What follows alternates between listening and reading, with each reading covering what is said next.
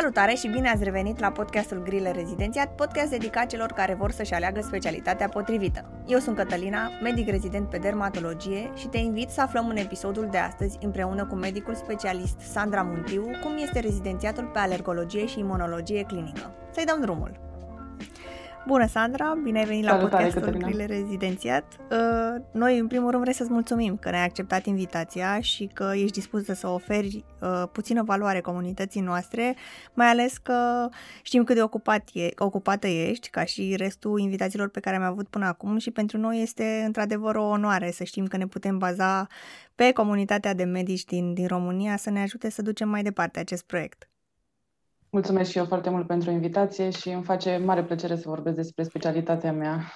Cred că sunt singura până acum, așa Da, da, prima și singura, ă, asta și vrem să facem, să le luăm pe rând, să facem un set complet și apoi să trecem să-l mai facem încă o dată, pentru că fiecare experiență contează. Și este unică, desigur. Poți să încep să ne spui cum ți-ai dat seama că asta ai vrut să faci, alergologie și imunologie, dacă au fost ceva semne de la bun început sau așa s-a nimerit? Uh, n-aș vrea să te mint să-ți spun că asta mi-am dorit, pentru că n-am știut ce înseamnă în primul rând. Eu am vrut să urmez uh, specialitatea diabet și boli de nutriție. Asta mi-a plăcut mie în facultate și mi s-a părut foarte interesant. Uh, dar m-a încurajat și mama mea să fac altceva, adică eu știam mereu că vreau să urmez partea aceasta de privat, nu de spital. Asta îmi place și mi-a zis, uite, mai bine las-o mai ușor cu diabetul pentru că acolo se vezi multe picioare amputate, infecții generalizate. Nu știu dacă neapărat se potrivește. Și am, atunci m-am uitat puțin peste lista de specialități disponibile. La, în perioada în care am dat noi rezidențiatul, uh, uh, puteam să ne alegem doar din centrul respectiv nu este ca acum și eu am vrut neapărat Cluj-Napoca și am văzut că este specialitatea aceasta de alergologie și mi s-a părut foarte de viitor. Uh, știind că sunt foarte puțini medici specialiști în toată țara și am spus, uite, asta, asta sunt convinsă că mi se va potrivi și mai ales că are și partea de imunologie care este foarte de viitor, nu de viitor. Pentru că acum știi că sunt uh, terapiile biologice și cercetarea aceasta extinsă. A fost și... un moment în care ai regretat? Cred că cu fiecare dintre noi regretăm în perioada rezidențiatului la un moment dat și spunem o să aleg altceva, dar um, eram așa, de pe o zi pe alta, haide că astăzi e greu, mâine va fi mai ușor. Și mi-am dat seama că nu-mi doresc altceva atunci când mergeam la congrese, mergeam la conferințe și îmi plăcea foarte mult ceea ce aud și experiența cu care tratau uh, medicii din alte, special, din alte centre universitare și asta mi-a plăcut foarte mult. Mai ales că am, din prima am mers la congrese europene și am văzut cât de complex abordau medicii de acolo cazurile și am spus asta mi se potrivește cu siguranță. Cum și-ar putea da seama și studenții că asta li s-ar potrivi, având în vedere că în facultate nu, nu se studiază alergologia? Mai nu se studiază, să știi. Ok, uh, super. Da, Bine, nu la adevăratul potențial, desigur, dar uh, la Cluj, Napoca, la București, cred că și alte centre universitare, să știi că se studiază. Uneori ca modul de câte două, trei credite am impresia, deci nu, nu îi se acordă foarte mare importanță, dar se studiază cât de cât studenții știu la ce să se aștepte. Dar eu zic că cel mai bine ar fi să meargă și la congrese, știi că studenții au taxă redusă pentru mm-hmm, sau partea gratuit. aceasta de... Sau chiar gratuit, exact. Um, și acolo ar putea foarte bine să-și dea seama cam ce patologie se abordează în specialitatea noastră, pentru că să fim serioși, nu cred că știu foarte mult cu ce ne ocupăm. Da. Și asta e o problemă, pentru că de multe ori mă întreabă inclusiv prieteni, dar tu cu ce te ocupi de fapt? Păi atunci poți să spui și, și cu ce te ocupi, ca să înțeleagă și oamenii exact. care ne ascultă.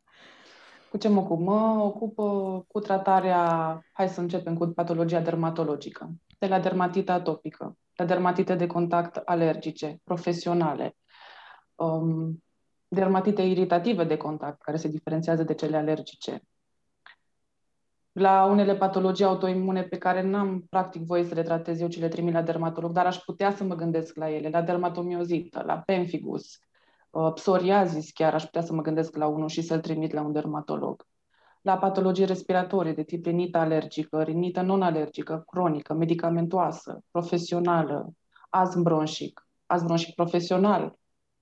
Deci știți, știi că astmul bronșic este de mai multe tipuri aș putea să ridic suspiciunea unui BPOC, la fel îl trimit la pneumolog, nu mă ocup eu de BPOC, dar pot să ridic suspiciunea și știi că este acum overlap-ul acesta de astm și BPOC, la uh-huh. fel, trebuie să treacă și pe la noi, să excludem și noi o patologie alergică. Uh, ar mai fi și patologie din sfera orele, bine am amintit puțin de rinită alergică, sunt și polipozele nazale, rinosinuzitele la care aș putea să mă gândesc, la fel împărțite și ele în mai multe categorii. Puh, deci sunt foarte multe patologii, inclusiv patologia autoimună, uh, imunodeficiențe primare, secundare, boli autoinflamatorii care sunt rare, dar știi cum este, rare, dar s-ar putea să ajungă la tine odată. Da. Și de care nu știe foarte multă lume. Despre patologia autoinflamatorie am auzit și eu abia în rezidențiat, așa mai multe. Deci ar fi E o gamă completă. Multe. Da, nu, este nu o ai timp completă. să te plictisești. Și mult uh, interdisciplinară. Adică dacă nu ești dispus să trimiți mai departe și să auzi și părerea altui specialist, este foarte dificil. La fel cum și celălalt trebuie să înțeleagă că și noi avem o parte importantă de abordat în cazul respectiv. Da. Ce ne poți spune despre primul an de rezidențiat? Cum ți s-a părut când ai intrat uh, ca și rezidentă? Foarte dificil, trebuie să recunosc. Mi s-a părut dificil pentru că eu uh, n-am stat la Cluj-Napoca, unde am, acolo am finalizat eu rezidențiatul. Uh, nu știam, nu cunoșteam orașul, nu cunoșteam medicii, nu cunoșteam secția, spitalul, nimic. Și atunci, practic, eram o necunoscută în fața unui necunoscut. Nu înțelegeam complexitatea specialității mele. M-am trezit și eu că sunt medic rezident alergolog. Um, ce să zic? Cred că în primul an am rămas cumva dezamăgită. Am avut prima mea ceartă. M-a, m-a certat un medic pneumolog, nu pneumolog, scuze-mă, radiolog, am vrut să zic. Um, aveam un pacient internat pe secție și acela era cu suspiciunea de azm bronșic, dar doar cu suspiciunea. Și era programat să facă teste cutanate alergologice, să facă spirometrie și așa mai departe. Și într-un final am decis să-l trimitem și la o radiografie de torace. Bineînțeles, cu îndrumarea doamnei profesor, uh, care era coordonatorul meu de rezidențiat, cu parafa dânsei, cu totul era pus în punct. Și m-a sunat de la departamentul de radiologie să mă certe de ce am indicat așa ceva, pentru că azmul bronșic nu se diagnostichează așa. Și am spus, ok, înțeleg, dar până la urmă facem un diagnostic de excludere, nu de confirmare și dacă stăm să citim în cărțile de specialitate, radiografia de torace este menționată. Și atunci stai să te gândești. Acest lucru, această ceartă, poate să te, do- să te adică să te facă să te îndoiești de judecata ta exact. sau, din potrivă, poate să te ambiționeze să spui nu, așa trebuie, eu asta trebuie să fac, chiar dacă sunt mustrată. Am și asta am făcut. Bravo! Da. Foarte bine. Dar este greu, n-am, n-am să n-am să spun că este ușor. Cred că orice specialitate pe care ți-o alegi și orice rezident care vrea să-și facă treaba are parte de foarte multe provocări. Și provocările sunt noi, în fiecare zi ai parte de ele, fie că e vorba de o injecție pe care trebuie să o administrezi și nu știi despre ce e vorba, cum se administrează, de ce o administrezi, toate vin așa, pas cu pas. Nu cred, nu cred că ești pregătit cu adevărat atunci când finalizezi facultatea. Absolut deloc. Că oricum facultatea nici nu prea te pregătește pentru niciun fel de rezidențiat. Exact. Exact. Din viața unui rezident, cam cum arăta o zi, ca și din punct de vedere al programului? Din punct de vedere al programului. Aici depinde foarte mult ce fel de rezident ești. Tu cred că știi asta. Da. Dacă da. vrei să te implici cu adevărat, îți spun cam cum era la mine. Nu pot să vorbesc în numele altora, desigur. Uh, eu ajungeam pe secție la ora 7.30 dimineața. Uh, făceam o scurtă vizită singură la pacienții pe care îi supravegheam eu să văd dacă e tot în regulă, dacă nu au fost urgențe peste noapte, dacă s-a întâmplat ceva. Apoi mergeam la cabinetul nostru, mă uitam puțin peste analize dacă mai venit ceva, dacă sau sunt ceva parametri modificați. Apoi urma o vizită mare cu doamna profesor, în care explicam evoluția cazului, dacă mai trebuie cerute niște analize, niște investigații, în funcție de ce se întâmpla. Ce se mai întâmpla? Făceam internări noi preluam cazurile care veneau noi pe secție de la A la Z. Asta însemna anamneza mănunțită, foarte amănunțită, că poate cine știe urma o prezentare de caz așa ad hoc. Uh, consultam, făceam programări pentru investigații, după cum spuneam, ce știu, teste cutanate alergologice, spirometrii, radiografii, CT-uri, poate. Trebuia să mergem la CT, dacă noi doream CT, să zicem, trebuia să mergem la CT, să explicăm de ce noi dorim această investigație, nu așa că ne da. doream noi, evident. Um, trebuia să discutăm cu, ana- cu asistentele medicale ce anume, ce investigații de laborator dorim, ce analize de laborator, ce analize de fapt de sânge dorim să se preleveze. Ele prelevau, apoi de multe ori scriam și condițiile pentru, pentru farmacie, mai ales în programul de imunodeficiențe pe care pot să zic că îl cunosc acum foarte bine pentru că am lucrat mult pe pe partea aceasta de imunodeficiențe la compartimentul nostru. Trebuia noi să dăm comandă pentru imunoglobuline, trebuia să mergem la farmacie, să discutăm cu farmacista eventual dacă sunt anumite modificări, anumite flacoane, dacă avem, dacă nu le avem, diferite firme. Apoi noi preluam medicamentele, le duceam pe secție cu mare atenție, pentru că sunt foarte scumpe la un moment dat. Știu că eram așa, îmi tremurau mâinile la început, știind că sunt zeci de mii de lei acolo în spate.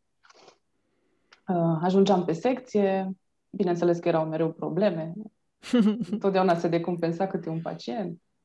Deci, în afară de asta, de multe ori mergeam și în ambulator, asta vorbesc de secție. Mergeam uh-huh. de mhm. multe ori și în ambulator, acolo făceam desensibilizări, supravegheam pacienții, desensibilizări la diferite produse, de exemplu, medicamente sau venind de albine, de viespe, teste cutanate pentru alergene de mediu, adică polenuri, praf de casă, mucegaiuri, epitelii de animale sau alimente. Um, la alimente cei mai comuni alergeni ar fi ou, lapte, arahide, soia, făină, deci partea aceasta, bine, sunt mult mai mulți, nu are rost acum să stau să explic pe toți, dar cam asta ar fi. Apoi mergeam și la spirometrii, făceam spirometrii pentru cei de pe secție sau Uh, din spital, pentru că noi eram de fapt spital de gastroenterologie și hepatologie uh-huh. și chirurgie, terapie intensivă. Deci spitalul era foarte mare. Noi eram doar un compartiment de alergologie imunologie și practic trebuia să preluăm uneori și cazuri care veneau din institut. Uh-huh. Și vedeam foarte multe patologii, inclusiv pe gastro. Uh-huh și acolo erau multe probleme, mulți veneau cu diagnosticul de, alergolo- de alergii medicamentoase care de fapt nu erau și era destul de dificil. Pentru că eticheta aceasta de boală alergică pare ușoară, dar de fapt uh, stresează foarte mult pacientul, dar și medicul care trebuie să administreze un tratament, pentru că este mereu frică să nu procedeze greșit da. și să nu facă ceva pacientul. Gărzi se făceau? Se fac? Atunci când am finalizat eu, nu făceam pe secție. Nu făceam gărzi pe secție, pentru că nu aveam un medic alergolog angajat pe secție, doar doamnă profesor. Erau medici angajați pe partea de ambulator, dar nu pe secție. Dar am făcut gărzi pe alte specialități. Am făcut gărzi la, uh, la pediatrie, la pneumologie, la boli infecțioase, deci s-au făcut gărzi, cel puțin eu, și am și dorit, adică am vrut să învăț, am vrut să nu plec de acolo doar cu gândul, hai să scap. Uh-huh. Și desigur, cărțile la pediatrie s-au părut cele mai solicitante. Știu că ieșeam dintr-o gardă și eram toarsă de puteri și, de, și greu și cu mamele, dar uh, am scos-o la capăt și am învățat foarte multe așa. Sincer, de... mi s-au părut cărțile foarte utile și aș, aș propune să nu se scoată. Uh-huh. Ai făcut gărzi pe modulele acelea, fiindcă făceau parte din uh, din structura rezidențiatului sau... Uh, exact. Ah, ok. Exact. Uh, noi am început cu șase luni de alergologie, așa ca un prim stagiu, și apoi am mers pe alte stagii, cele care aveau legătură cu specialitatea noastră, adică uh-huh. dermatologie, uh, pneumologie, pediatrie, boli infecțioase, um, medicina muncii, nu foarte mult medicina muncii. Bioetică știi că se face la toate modulele și acolo nu neapărat foarte solicitant. Se mai permite așa un mic respiro de la agitația cotidiană din spitale. Și ar mai fi câte ceva, cred că vreo 12 spitale am luat la rând în, în oraș. Și eu zic că e foarte benefic, pentru că astfel chiar poți să înveți ce se întâmplă și pe alte secții, cum gândesc alți medici. Iar mm. am uitat să precizez medicina internă, care am impresia că fac da, foarte da, da. mulți. Da. Acolo am și stat mai mult, am stat vreo șase luni. Și am văzut într-adevăr mult respirator, am văzut multe BPOC-uri, din păcate stadii înaintate care au decedat. Uh-huh. La pneumologie a fost dificil tare. Mi se părea că nu se, face, nu se făcea prevenție, se făcea foarte mult. Da. Pe Alergo, care, um, după ce ai terminat rezidențiatul, care ți, ți s-au părut ție cele mai frecvente patologii întâlnite? Deci după finalizarea da. rezidențiatului, la cabinetul privat, spui. Da. Eu la cabinetul privat văd foarte, văd foarte multe urticarii. Urticarii care, din păcate, sunt catalogate drept alergii, dar acestea au foarte multe alte cauze, de la boli infecțioase, la boli autoimune, boli autoinflamatorii, de la tiroid, adică, de exemplu, dacă am o patologie urticariană, pot să mă gândesc dacă e o femeie tânără, că probabil stă o tiroidită în spate. Și atunci, gândindu-mă la asta, știu ce trebuie să recoltez, să, de fapt să îndrum să se recolteze, apoi dacă văd ceva modificări, să trimit la un medic endocrinolog. Deci urticarea este foarte frecventă și sunt multe opțiuni de tratament. Chiar acum, de la 1 aprilie, sunt fericită că se compensează 100% terapie biologică denumită omalizumab uh-huh. și este opțiunea foarte bună pentru cei cu urticarie. Pare o banalitate urticaria, dar când vezi un pacient care este plin din cap până în picioare cu erupție cutanată foarte pruriginoasă, care nu se mai poate odihni, care nu poate să meargă undeva la un eveniment pentru că e considerat contagios, nu mai, lucrurile nu mai stau atât de simplu. Uh, în afară de urticarii, văd foarte mulți copii Acum mi-a sărit așa gândul la copii. Văd foarte mulți copii, multe dermatite atopice, multe exeme care nu neapărat sunt atopice, dar sunt catalogate așa și atunci și diagnosticele acestea eronate trebuie să le elucidez. În afară de dermatite atopice, văd multe bronșiolite, mult wheezing recurent, asm bronșic la copil, rinite alergice foarte mult, mai ales acum suntem și în sezon. Suntem în sezonul de polen de arbori, care imediat, uh, și apoi imediat în sezonul de polen de graminee vara. Mult azm bronșic, văd. Deci sunt, sunt, sunt foarte multe patologii. Din păcate văd și foarte multe boli care de fapt nu sunt alergii. Foarte multe. Uh-huh. Pentru că la noi încă nu se știe cu ce se ocupă alergologul și atunci orice tușește, orice, oricărui pacient căruia îi curge nasul, vine la mine. Okay. Și în general vine cu o etichetă de boală alergică și atunci trebuie să-i scot eticheta asta și trebuie să-i fac. La fel ca unui om alergic, la fel ca unui, unui, unui bolnav alergic, trebuie să-i fac teste, să-l trimit la investigație și mai departe, ca la final să pot să-l îndrum spre altă specialitate. Pentru că dacă, de exemplu, are o rinită, acesta nu este în 100% din cazuri alergică. Poate să fie de foarte multe cauze. Uh-huh inclusiv o rinită indusă hormonal sau o rinită cronică, o rinită medicamentoasă. Și este important să înțeleagă că nu are, de fapt, o alergie. Mm-hmm. Asta spun. Nu știu de ce la mine trag foarte mulți copilași. Văd foarte mulți copii. Am înțeles că colegile mele care sunt uh, de aceeași vârstă cu mine nu au atât de mulți copii. Nu știu de ce probabil că am și promovat eu mult partea asta și iar mi îmi place foarte mult partea de dermatologie, alergologie. M-am axat mm. foarte mult pe partea de dermatite de contact. Nu știu, așa a venit natural. Mi-a plăcut mult și este o nișă care nu prea se pe care nu prea se merge în România. Adică dacă ai, să zicem, o problemă cutanată uh, și mergi la dermatolog, acesta îți spune diagnosticul dermatită de contact. Uh-huh. Da? Bun sigur, primești tratament, se rezolvă pe moment puseul, apoi reapare. Pacientul vine la mine, eu îi fac anumite teste, să zicem, este, și observ că ceva este pozitiv, fac o corelație între simptomatologie și test și atunci pot să spun că da, este 100% investigat, știe ce poate să uh, evite. Evite, exact, mulțumesc. Dar dacă nu este trimis la mine, practic pot să spun că este doar 50% rezolvat cazul. Da. Și atunci înțelegi că este foarte important să colaborăm. Da. Lucru care înainte știi că nu se prea întâmpla. Mi se pare că medicii mai în vârstă parcă, nu știu, aveau așa o rușine, da. Să nu cumva să trimit la coleg, să se înțeleagă că eu nu știu. Nu. Noi tinerii am impresia că abordăm astfel, altfel situația și cred că e foarte important. Da, într-adevăr. Un lucru bun. Da. Având în vedere că alergologia nu se face în toate centrele universitare, că, de exemplu, la noi la Craiova nu se scot locuri la rezidențiat pe alergologie, din câte nu știam... aveți catedră. Da, exact, nu avem da. catedră. Avem un singur loc de alergo în policlinică și atât.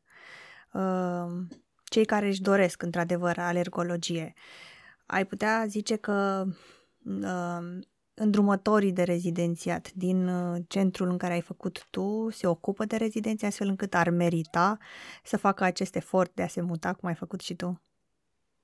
Bine, să nu-mi ia mie exemplu că eu m-am aruncat cu capul, știi? Adică așa fac eu. Sunt cu, la un nivel de inconștiență, eu, să spun. Eu zic că merită un efort. Acum, din nou, nu vreau să te mint să spun că totul este roz. Uh, întotdeauna este loc de mai bine. Dar să nu uităm că și coordonatorii, îndrumătorii de rezidențiat au studenți, au rezidenți, au secție, au pacienți, au viață personală, uneori și privat, de multe ori și privat. Um, și din păcate nimeni nu facilitează problema asta. Deci tu știi foarte bine că în spitale mai ales, în loc să avem ceva simplu de făcut, mereu există o parte complicată. Mereu există foarte multă birocrație și așa mai departe. Pot să spun că da, contează mult să te îndrume cineva și pentru asta aș pot să spun că aș îndruma rezidenții să întrebe, să nu le fie teamă să întrebe. Uh-huh. Pentru că văd mai ales la noi, la rezidenții din România, ne este cumva teamă să nu întreb ceva, să nu fiu considerat neștiutor. Da. Să fiu finuță. În schimb, dacă vedem studenții sau rezidenții străini, ei n-au nicio problemă cu treaba asta vin și te trag de mânecă. Sau dacă tu ai un stagiu și el începe la 12 și la, tu la 12 nu le predai, vin și îți bat la ușă. Stai puțin, eu am venit aici să învăț. Și asta mi se pare foarte bine. Pentru că acum este momentul, în rezidențiat este momentul ca tu să înveți și să pui întrebări. Uh, ce am învățat eu și nu mă așteptam să învăț în rezidențiat este partea de imunoterapie la veninuri. Nici n-am știut că se face înainte uh-huh. să mhm. ajung la centrul acesta. Partea de imunoterapie la venin de albine și la biespe este singurul centru din România unde se face. Am impresia că și până ziua de azi, nu știu dacă s-a mai înființat undeva.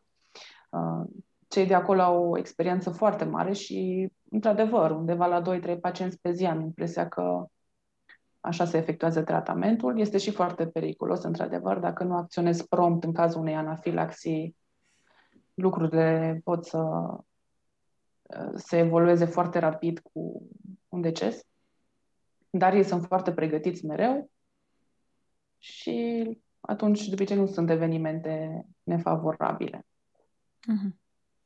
Și pot să spun că a contat foarte mult că noi în fiecare vineri țineam prezentări de caz sau dacă aveam rezidenți de pe alte secții, dermatologie, pediatrie, pneumo, infecțioase, de laborator se ținea câte o prezentare, astfel încât vedeam și din perspectiva altei specialități, eu ce aș putea îmbunătăți sau ce informație în plus îmi aduce mie la această prezentare. Față de asta mai aveam în fiecare lună câte un subiect din examenul de specialitate care a contat foarte mult, pentru că la final când am dat examenul, unele subiecte le aveam deja pregătite, nu trebuia să mai stau să le caut. Uh-huh. Și de ce spun să le caut? Pentru că la noi e puțin diferit față de alte specialități. Noi, chiar dacă avem tratate de alergologie sau de imunologie, la noi informația este atât de rapidă, evoluează atât de rapid, cercetările sunt fenomenale, încât dacă eu îmi cumpăr acum o carte din 2020, s-ar putea că acum când o citesc să nu mai fie de actualitate. Wow! Sigur, da. Sigur că acum unele uh, elemente de bază sunt tot acolo. Dar este o cercetare foarte mare, se publică foarte, foarte mult, astfel încât mă bucur foarte mult că nu mai e o subspecialitate, că este o specialitate întreagă. Nu pot să spun că, că aș putea vreodată să o știu pe toată, pentru că tot timpul este ceva nou. Îți dau un exemplu. Când am avut examenul de specialitate, eram foarte fericită că am reușit să termin de citit asmul bronșic din ghidul nostru GINA. Și Eram așa entuziasmată, zic, uite, am citit 200 de pagini, le știu, gata. Vreau să spun că peste o săptămână s-a publicat varianta din anul acela, care era, da, modificarea cea mai importantă adusă în ultimii ani. Deci erau foarte multe schimbări, inclusiv în terapie, în treptele de tratament. Wow. Și era, da, era foarte uh, frustrant să vezi că tu crezi că ai învățat, că știi foarte bine și hop, dintr-o dată apare un alt ghid, apare un alt protocol. Dar în final a fost foarte ok. Doar că trebuie să fii mereu cu ochii pe, pe mail-uri, să vezi, să mergi la congrese, să vezi ceea ce se publică nou. Dacă nu, riști să rămâi foarte în spate, plafonat și să dai aceleași tratamente ca cu 20 de ani și asta nu e tocmai în regulă. Că despre coordonatori, vă ziceam, sigur că este loc de mai bine, dar și rezidenții trebuie să-i tragă puțin de mânecă. Adică dacă ai o întrebare, spune-o. La acel moment ai văzut un caz complicat, pune o întrebare. Nu sta să te gândești, lasă că voi citi eu. Nu e nicio rușine. El e acolo să, să te și îndrume. Uh-huh. A, că uneori este dificil, sigur că mai ales în partea de ambulator, unde vezi pacienții la 15 minute, 20 de minute. Da, e dificil să să ți se acorde atât de mare importanță ca rezident, dar poți să pui după program o întrebare care te macină. Și să fii mereu atent. Asta aș spune iar că e important. Adică nu te grăbi să rupi ușa la final de program. Că orice coordonator ai avea foarte bun, nu va veni el să-ți bage informația în cap. Este foarte mult studiu individual. Și pe mine m-a ajutat um, în partea aceasta de rezidențiat foarte mult congresele, m-au ajutat conferințele, workshopurile, tot ce în materie, deci tot ce a fost, uh, am, am stat și m-am dus, unde vedeam câte o conferință mergeam. Chiar dacă m-a costat mult, m-am dus și mi se pare că este o decizie foarte înțeleaptă și foarte bună. Și să nu, adică așa aș recomanda rezidenților să nu se uite la bani neapărat. Pentru că acum există posibilități de salarii în spitale, noi am început de jos. Da, când era salariul 800 de lei sau... Nu am chiar prins chiar 800 de lei, dar nici departe nu eram. și da, există tentația asta să spui, a, e prea scump, nu mă duc. Dar... Merită. Merită. Nu doar pentru tine, dar și după aceea. Când ai un CV cu Uite, am fost la congresul acela, internațional, european. Europenele contează mult și internaționalele la fel. Altfel, știi? Altfel mm-hmm. de dă așa mai perunește. Față de un rezident care a fost și el la două, trei workshop-uri în România și cam atât. Că nu i-a plăcut și a fost mai comod. Cât de solicitantă e alergologia și dacă îți permite să ai timp și de viață personală?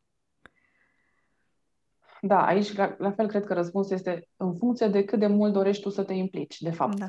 Cunosc alergologi care sunt la spital la 8 dimineața și ajung acasă la 9 seara. Bine, cu privat, sigur, nu, nu neapărat doar munca de spital. La fel cum cunosc alergologi care își simplifică foarte mult munca, nu fac teste la medicamente, nu văd copii, fac doar teste la alergene de mediu și alimentare, eventual trimit mai departe și nu își complică viața. Dar dacă pot să spun experiența mea personală, este solicitant de ce? Pentru că eu fac foarte multă muncă de detectiv.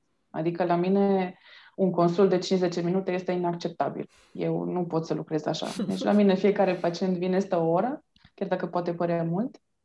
Uh, și de ce spun asta? Pentru că, în general, sunt ultima stație la care ajunge pacient. Da. Vine ultima cu un speranță. dosar, ultima, sau ultima speranță, vine cu un dosar întreg și vrea să-i găsesc eu ceea ce n-au găsit alții.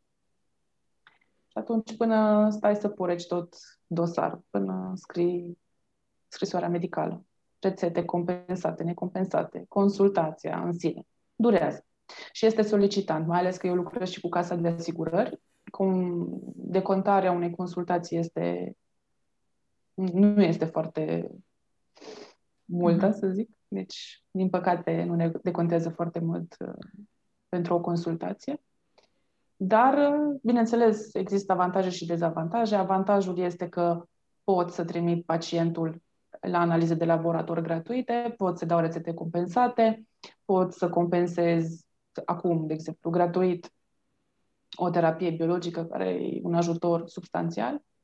La fel cum există dezavantajul că eu sunt plătită prost, uneori se mai taie din consultație, știi, dacă nu le convine lor ceva, ne pare rău, nu-ți mai dăm 200 de lei pentru că... Da, și atunci niciodată nu este doar bine și doar rău, întotdeauna știi că medicina este o zonă de gri. Da. Și asta trebuie noi să înțelegem de fapt. Nu există că e bine în specialitatea mea sau e rău în specialitatea mea. Depinde și tu cum îți faci.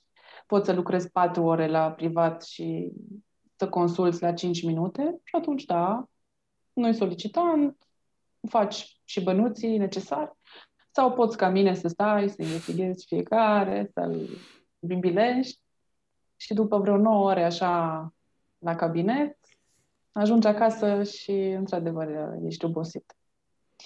Dar ce pot să spun este că mi-a făcut în așa fel încât să am programul meu, călătoresc foarte mult, uh, nu mă închid în cabinet și aia e toată viața mea. Asta am și vrut, de asta am și vrut privat și am vrut să am cabinetul meu, să am flexibilitate, să pot să și muncesc, să nu bată cineva la ușă să-mi spună haideți, doamnă doctor, că a venit celălalt pacient și uh-huh. sunteți contra cronometru. Neapărat trebuie să faceți bani. Dar în același timp să pot să le fac pe toate. Și cu greu, da, da, se poate, nu zic că nu. Cât de deci greu este, este să-ți deschizi este... un cabinet al tău? Oh, asta e o discuție care cred că aș putea vreo lună am putea povesti. Eu am și prins o perioadă foarte... Cea mai grea perioadă în care poți să deschizi un cabinet. Exact perioada aceea de stare de urgență. Avai, da. Da. Fix perioada aceea și am, ți-am spus că eu sunt inconștient așa de fel. Adevărul e că cel mai simplu este să, după ce finalizezi rezidențiatul, să te duci să faci un contract de colaborare cu cineva la privat. Este cea mai simplă soluție. Pur și simplu nu trebuie să te îngrijorezi pentru nimic, în afară de câteva acte. Ei îți fac programările, tu te duci consultă, îți iei banii la sfârșitul lunii și totul e minunat. Eu nu. M-am încăpățânat. Și la mine a fost mai dificil, deci nu pot să spun că sunt chiar un exemplu, dar la mine a durat 9 luni până să, să-l deschid. Asta pentru că și am avut uh, niște dificultăți cu primul cabinet și a trebuit să renunț la acela și m-am mutat la un altul. Dar ca idee, care este structura așa foarte pe scurt? În primul rând trebuie să identifici un spațiu. Un spațiu care trebuie să fie corect uh, decomandat, sau cum să spun, împărțit. Uh-huh. Trebuie să ai o toaletă de pacienți, o toaletă de Medic. medici, o sală de așteptare, cabinetul propriu-zis și neapărat o sală de tratament. Bine, aici nu știu exact măsuritorile care mai sunt, trebuie, aș trebui să mă uit prin documente. Dar asta este minim. Acum că tu vrei să ai trei spații, asta este problema ta, dar măcar o, un cabinet privat și o sală de tratament. Și aici este puțin aiurea, pentru că tu poate nici măcar nu folosești sala aceea de tratament. Tu oricum mm. îți faci tot în cabinetul tău. Dar nu obții acordul fără partea aceasta. După ce identifici spațiu, bineînțeles, acesta trebuie plătit, nu? Trebuie să plătești o chirie sau să-l cumperi cum dorești tu. Și aici intervine problema. Că tu plătești chiria, dar tu nu lucrezi. Vai. Și atunci trebuie cumva să aduci bani de acasă, ceea ce e foarte dificil. Dacă n-ai un pic de sprijin, da. Apoi documentația, birocrație pe care o știm cu toții, este mai dificil într-adevăr și cred că dacă nu ai o contabilă sau pe cineva care deja are un cabinet, uh, nu știu în ce măsură te descurci și s-ar putea să te enervezi cam tare. Trebuie să mergi um, la ANAF, la finanțe, să înregistrezi, să primești un cod, CIF sau, în fine, la mine este CIF pentru că am un CMI, am un cabinet medical individual. Uh, dacă ai avea SRL, ar trebui să te înregistrezi și la Registrul Comerțului, trebuie să umbli pe la Colegiul Medicilor să vină să-ți vadă spațiul, dacă este în regulă. Dacă ai o dotare minimă obligatorie, de exemplu la mine în alergologie, dotarea minimă înseamnă o trusă de urgență care conține adrenalină, cortizon injectabil sau pe gură, antihistaminice, la fel injectabile sau pe rost.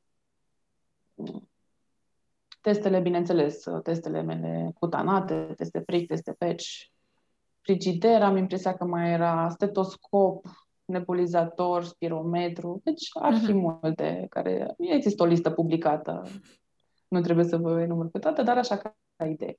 Dacă primești acordul și uh, apoi ar mai fi câteva demersuri de făcut de la DSP, de la Direcția de Sănătate Publică, vin și aceia în control să-ți spună, uite, aici trebuie să ai vestiarul, nu ai vestiarul sau aici ai trebuie să ții produsele de curățenie, trebuie să ai un spațiu special pentru deșeuri medicale, acela nu trebuie să fie la tine în cabinet. Deci sunt foarte multe lucruri la care trebuie să te gândești când ai cabinetul tău și la care nu credeam că va trebui să mă gândesc. În schimb, atunci când lucrezi pentru altcineva, lucrurile stau mai ușor, se ocupă altcineva de partea aceasta. Da. Adică, ca exemplu, eu înainte să încep cabinetul, nu știam că la coșul de gunoi menajer trebuie neapărat să am o, o pungă neagră, pungă, um, știi partea aceea în care arunci gunoiul, să fie neagră. Adică, pubela? Nu pubela. Recipientul? Re, nu, stai că îmi scap acum.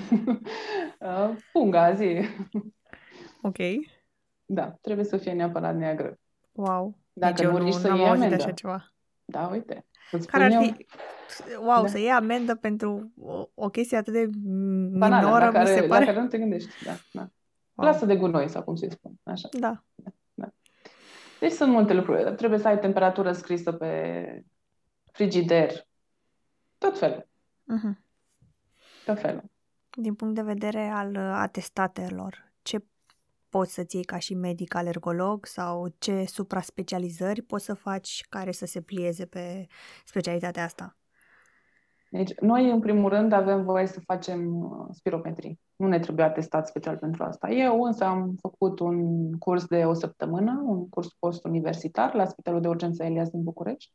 S-a părut că mă îndrumă mai bine și îmi pun la punct anumite anumite elemente pe care eu nu le aveam clare în minte și am făcut uh, cursul cu o doamnă doctor pneumolog foarte drăguță și m-a ajutat mult. Deci nu este obligatoriu, dar se poate face. Ca și supra-specializări, aici e o discuție foarte veche care pe noi alergologii ne supără. Există un, da, există un curs de trei luni de alergologie pediatrică la Iași, dar care, din păcate, eu nu pot să-l consider supra-specializare și nu numai eu, pentru că e ca și cum ai compara o specialitate întreagă cu un curs banal. Adică nu am cum să fiu, să zicem, pediatru uh-huh. și să fac acest curs de trei luni de supra-specializare și apoi să-mi zic că sunt alergolog pediatru. Este o, o glumă. Uh-huh. E ca și cum mă duc eu și fac uh, cardiologie Dermato. trei luni și spun că sunt, sau dermatolog, exact. Zic că am supra-specializare în dermatologie. Hai să fim serioși că asta nu se poate. Dar uite că Ministerul Sănătății aprobă treaba asta și mai apar așa medici cu parafa. Asta îmi pare rău dacă supăr pe cineva, dar asta este adevărul. Și să știi că pacienții, din păcate, mai ales mamele, când văd o parafă pe care scrie medic să zicem, primar, pediatru cu supra-specializare alergologie pediatrică, unde crezi că merge? La mine sau la cel medic? Care e mai în vârstă, probabil? Mă rog. Wow. Da, da, că la mine scrie doar alergologie. Știi? Uite că asta uh, nu știam. da, uite, pe noi, noi tot discutăm la congrese și ne supără așa și ne macină, dar uite că lucrurile nu sunt reglementate foarte bine la noi în țară și atunci poți să-ți iei și atestatul acesta. Uh, ar mai fi imunologia de laborator pe care poți să o faci. Eu nu pot să zic că am fost neapărat prinsă de domeniul acesta. Sunt o persoană comunicativă, pot să înțeleg multe personalități, deci clar că locul meu era mai degrabă pe partea clinică, nu pe partea de laborator. Nu spun, este foarte interesant. Într-adevăr, am și colegii care au urmat partea aceasta și sigur că este foarte importantă și ne poate aduce un diagnostic precis. Dar nu e neapărat pentru mine. Mhm. Așa, foarte multe supra-specializări, dacă e să ne uităm în Ministerul Sănătății, nu sunt. Ar mai fi partea de ecografie generală, care, na, toată lumea poate să o facă. Cred că eu o să o las celor cu adevărat uh, dedicați, cum ar fi interniștii și gastroenterologii, nu mi se potrivește. Și n-aș face ceva doar de dragul de a face. Și cam aici se încheie. Nu sunt foarte multe opțiuni dacă e să ne uităm din punct de vedere legal, adică Probabil în străinătate, dar nu știu să-ți spun. Acum că m-am tot uitat și eu și n-am găsit ceva clar și nici nu s-a discutat asta la congrese. Înțeles. Am vorbit despre faptul că îți poți deschide destul de greu un cabinet privat. nu, nu, și... nu, e mult mai ușor, dar m-am complicat eu și era mult mai ușor, Cătălina, dacă eu luam pe cineva, dar m-am și încăpățânat să fac lucrurile destul de singură, să zic, dacă luam pe cineva și plăteam, știi, există posibilitatea asta, uite. A, să-ți facă el toate Da, astea. și tu dai niște bănuți, știi, uite, eu îți dau, nu știu cât e, 500 de lei, 600 de lei, uite, deschidem tu, ocupă-te tu. Uh-huh. Și persoana respectivă sau firma respectivă îți aduce actele, tu doar le semnezi, te uiți un pic peste ele și el se ocupă de, de birocrație, de sta la cost și așa mai departe. Dar la fel, trebuie să te îndrume cineva. Eu n-am știut și atunci m-am descurcat singură. Bine, rău, cum am descurcat, uite că l-am deschis într-un final. Foarte bine. Da, dar dacă nu era în starea de urgență și nu aveam problemele cu primul cabinet, lucrurile într-adevăr se mișcau mult mai repede acum. Hai să nu, că nu e imposibil. Uh-huh. Dar, na, cum se face la noi treaba, privat, în loc să încurajăm privatul, noi îi punem bețe în roate. Uh, cât crezi că există suficient de multe posturi în centrele universitare? Sau... Nu. Da. Aș spune că nu. Asta e problema tuturor specialităților, nu doar specialități, a specialității noastre. Uh, ar fi două posibilități pentru postul la spital. Una, rămâi la catedră, devii asistent universitar și atunci, făcându-ți doctoratul acolo, da, ok, ai un post. Sau atunci când alegi uh, la rezidenția ce dorești, loc sau post, poți să-ți alegi un post, dar probabil că acela va fi la ora de la Craiova, la așa mai departe. Și atunci ai postul asigurat la sfârșitul rezidențiatului. Dar, practic, tu nu știi unde mergi. Și exact. atunci poți să nimerești un colectiv foarte frumos sau să nu se potrivească. Și iară trebuie să schimbi orașul și iară trebuie să... Dacă nu ai familie, probabil e mai ușor. Cu toată familia după tine, probabil că e mai greu. Și de aceea mulți dintre noi ne angajăm la privat. Cred că din generația mea am fost singura care mi-a deschis cabinetul. În general, colegele mele au rămas la privat, la, am făcut contract de colaborare cu alte firme medicale și mai am o colegă care a rămas asistent universitar la Cluj-Napoca. Uh-huh. Deci cam asta ar fi, privat, da, mult privat, unde, îți spuneam, poți să alegi calea cea mai simplă sau calea cea mai complicată să faci manevre și mai complexe. Deci nu doar partea de testare. De ce spun asta? Pentru că partea de teste medicamentoase, aici am vrut să ajung de fapt, să trag așa un semnal de alarmă uh, celor care ascultă, este foarte complexă. Și partea de alergie la medicamente presupune risc de anafilaxie, Adică atunci când testez un pacient la un medicament, acela riscă să facă o reacție în cabinetul meu, dacă nu știu ce să aleg și au fost pacienți așa. Nu este o joacă, trebuie să știu ce diluție să fac, trebuie să știu cu ce test încep, trebuie să am un control negativ și pozitiv, adică la orice test cutanat alergologic, eu trebuie să am o soluție pe bază de sare, care niciodată nu provoacă niciun fel de reacție la nimeni, teoretic, și o soluție pe bază de histamină, care provoacă o papulă și eritem reflex. Acela este controlul meu pozitiv. Dacă nu am acel control pozitiv, deci dacă el nu, dacă histamina nu determină o reacție pe pielea pacientului, atunci chiar am o problemă. Ori pacientul a luat antihistaminic înainte și atunci nici testele mele nu sunt valide, pentru că controlul pozitiv asta face, compară, uh, se compare cu restul testelor. Pe partea de alergologie la medicamente, cred că se publică poate este un domeniu în care se publică foarte, foarte mult și cred că este cel mai greu din alergologie, spun drept, chit că el este desconsiderat. Uh, și se publică foarte mult partea de concentrații non-iritative, iritative. Există chiar un grup de lucru, ENDA se numește, al Academiei Europene de Alergologie. Și văzând toată complexitatea asta alergiilor la medicamente sau hipersensibilități, ar fi, ăsta ar fi termenul mai corect. Alergie, să pui eticheta de alergie e destul de complicat sau să diagnostichezi o alergie la medicamente e mai complicat, deci partea de hipersensibilitate medicamentoasă. Și ce să-ți spun? Aștept cu viu interes uh, momentul acela din spitale când nu se vor mai face teste la medicamente, ci se vor trimite la medicul alergolog, pentru că acelea nu sunt valide. Dar știu că se fac, am trecut și eu prin prin partea aceasta în care asistenta făcea sau făcea cu concentrații care nu erau corecte, unele ieșeau pozitive, altele negative, dar nu știa nimeni să le interpreteze. Și aștept cu bine interes uh, momentul în care lumea va ști mai multe despre partea aceasta, inclusiv studenți rezidenți. Care este satisfacția cea mai mare pe care o ai în această specialitate?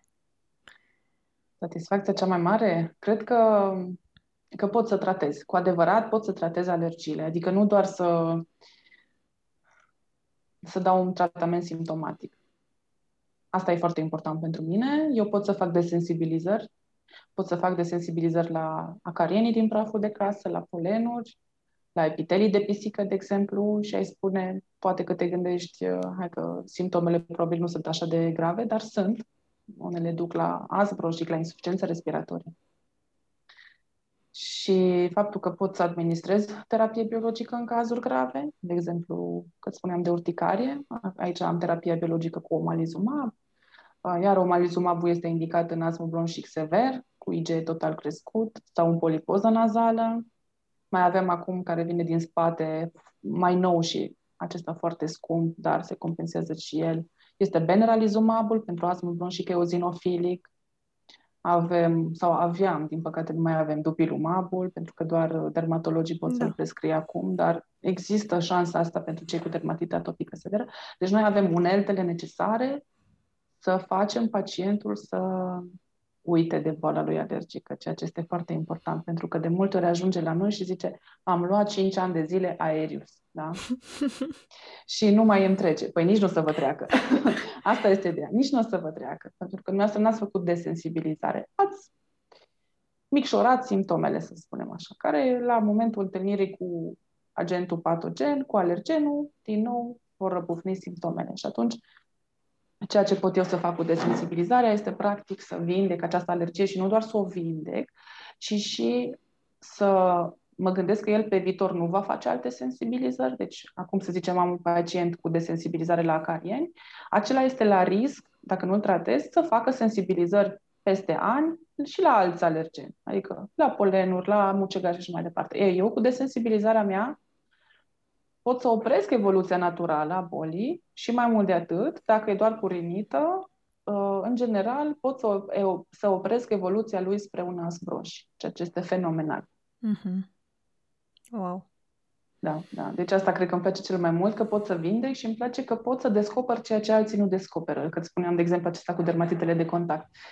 Ok, avem o dermatită, dar din cauza din ca... de ce? De ce apare dermatita asta? Și atunci uh, mie îmi place că pot să fac testele acestea, că pot să arăt pacientului, îl pot educa, faptul că, să zicem, el nu este alergic, da? am făcut un test cutanat și îi demonstrez că, de fapt, nu este o boală alergică la mijloc, dacă chiar consider că nu este o alergie. De obicei îl investighez așa de mult încât și eu știu cu, cu siguranță că nu este vorba de așa ceva, dar asta este foarte frumos în meseria mea, că pot să-și arăt okay. făcându-i teste. Ce ne poți spune despre minusuri? Ce minusuri are această specialitate? Minusuri, bună întrebare. Cred că, da, la fel cu to- toate specialitățile au minusuri. Păi, după cum spuneam, faptul că nu există posturi în spitale uh-huh. și Într-adevăr, în spital poți să faci foarte multe, adică poți să faci teste de provocări, care de fapt reprezintă gold standardul în alergologie. Ce înseamnă asta? Adică degeaba am o suspiciune de alergie la medicamente și fac doar teste pe piele. Eu am nevoie de un test de expunere controlat. Să-i dau acelui om, efectiv, pas cu pas, tratamentul pe care el îl consider și să văd că nu se întâmplă nimic. Acela este într-adevăr gold standardul în alergia la medicamente nu testele pe piele sau testele din sânge. Și asta eu nu prea pot să fac la cabinetul privat. De ce? Sunt uh, constrânsă de o legislație în care, bineînțeles, că, pe care, care nu mă lasă să, să efectuez acest serviciu, pentru că, în mod normal, se face într-un spital care are facilități de terapie intensivă. În cazul în care se întâmplă ceva, trebuie să intervină cineva um, care are această competență. Uh-huh. Uh, Alte minusuri, da, cred că faptul că ne desconsideră alți, alte speciali- alți medici sau că este considerată o specialitate foarte ușoară. Da. Uh, mie mi s-a zis inclusiv că voi alergologii ce faceți? Spuneți și voi niște teste acolo și faceți o spirometrie. Și atunci uh, Înțeleg și de ce. Pentru că dacă nu se studiază în facultate, automat, asta e gândul. Nu înțelegi complexitatea specialității. Astea ar fi niște minusuri, într-adevăr. Mm, dar nu pot să mă gândesc la foarte multe, că mie îmi place. îmi place meseria bine. mea. Foarte îmi place bine. meseria și nu În afară de derma, da, mie îmi place mult dermatologia, dar cred că nu partea aceea de spital uh, cu ulcere. Aia nu-mi place. și din păcate aia e cam preponderent. Adică Știu. Și cum ai zis și tu, și pe noi ne disconsideră ceilalți medici și zic că voi ce faceți acolo la dermato, vedeți bube, bube toată ziua. Și acne, maxim. Știu. Da, da, coșuri, coșuri, coșuri da, și știu. bube. Știu, oh. exact, uh, exact asta încerc și eu prin, uh, prin social media, pe Instagram mai mult, să arăt pacienților, să educăm puțin că există și altă patologie, nu există doar Botox și, și care e foarte fain, adică nu înțelege greșit. nu există doar acne, nu există doar rozacee, adică ne putem lega foarte mult de patologia aceasta imunologică, dermatoalergologică, există foarte multe de arătat și știu că și despre voi se vorbește așa și să știi că eu de fiecare dată corectez. da, deci asta ar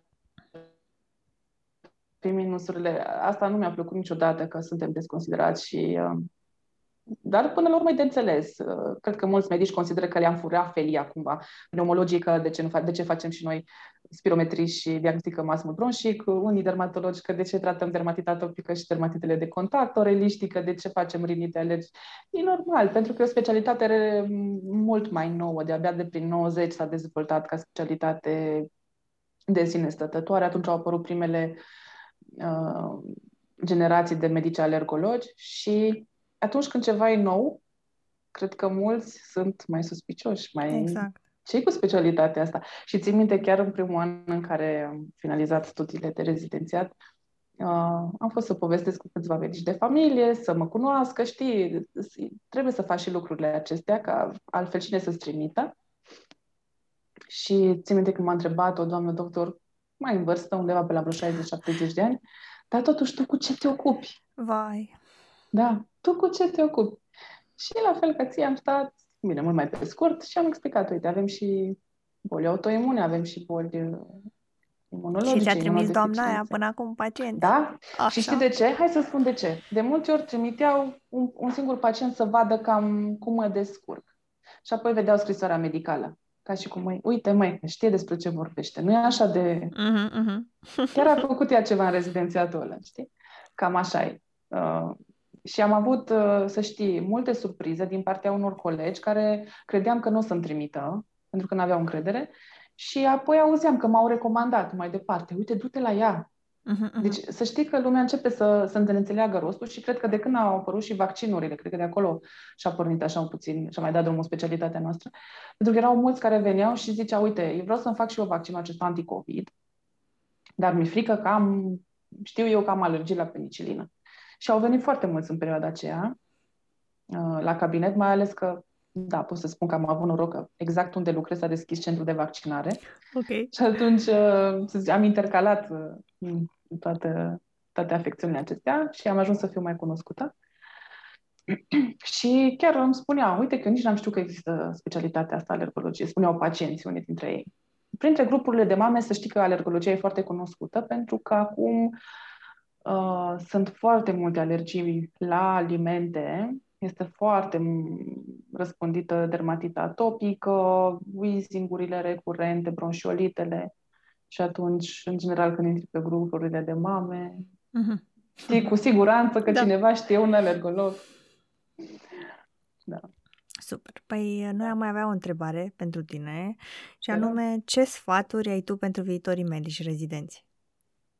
Sfaturi, da. Um, Păi, primul sfat ar fi neapărat să, să meargă la congrese. După cum eu am, un, am așa o, o fixație cu asta, adică să nu se... Plafoneze. Să nu se plafoneze și, da, exact, să nu, să nu se lase doar pe partea aceasta de clinică, doar pe ce spune îndrumătorul, pentru că și acela e om și poate greși. Să meargă să vadă și în alte părți cum e să facă schimburi de experiențe, să aplice pentru burse. Există, de exemplu, la noi Academia Europeană de Alergologie. care oferă burse de câte 4.000 de euro sau mai mult, depinde de ce vrei să faci, dacă vrei să faci cercetare sau clinic. Uh, există centre de alergologie pediatrică, de exemplu în Spania, unde vezi toată patologia pediatrică. Deci să nu se plafoneze. Există totdeauna așa, dar trebuie să cerceteze. Trebuie să întrebe, uite, sigur că în primul an e mai greu că nu știi exact cu ce se mănâncă și există foarte multe informații, dar apoi nu există să nu știi. Uh, în afară de congrese, workshop-uri, simpozioane la care chiar îi îndemn așa să meargă, um, ce aș mai putea să spun? Să întrebe?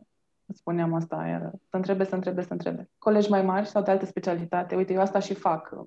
Țin legătura cu colegi de altă specialitate și um, dacă, nu, dacă nu știu ceva, îi sun.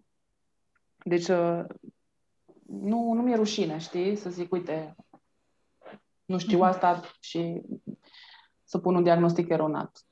Totdeauna trimit mai departe.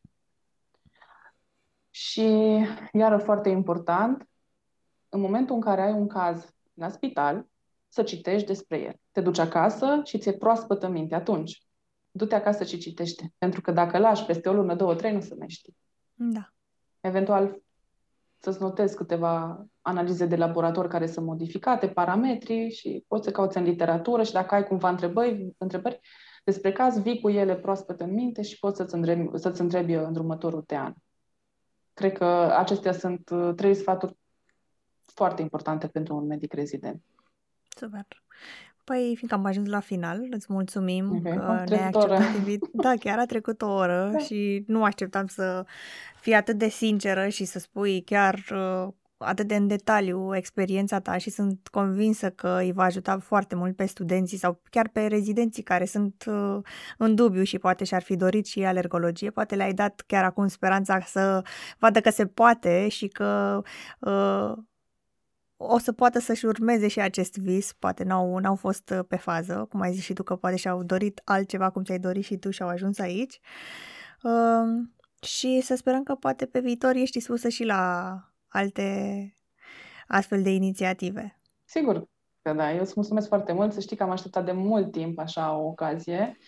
Uh, eu am și niște rezidenți cu care colaborez din alte centre universitare și noi avem întâlniri lunare și avem și din alte specialități, mm, tot în contextul Academiei Europene de Alergologie. Și să știi că de când avem inițiativa asta, rezidenții încep să înțeleagă cu ce se ocupă specialitatea mea. Minunat. Și sper să ne mai auzim. Mulțumim încă o dată și îți urăm o seară plăcută. Asemenea.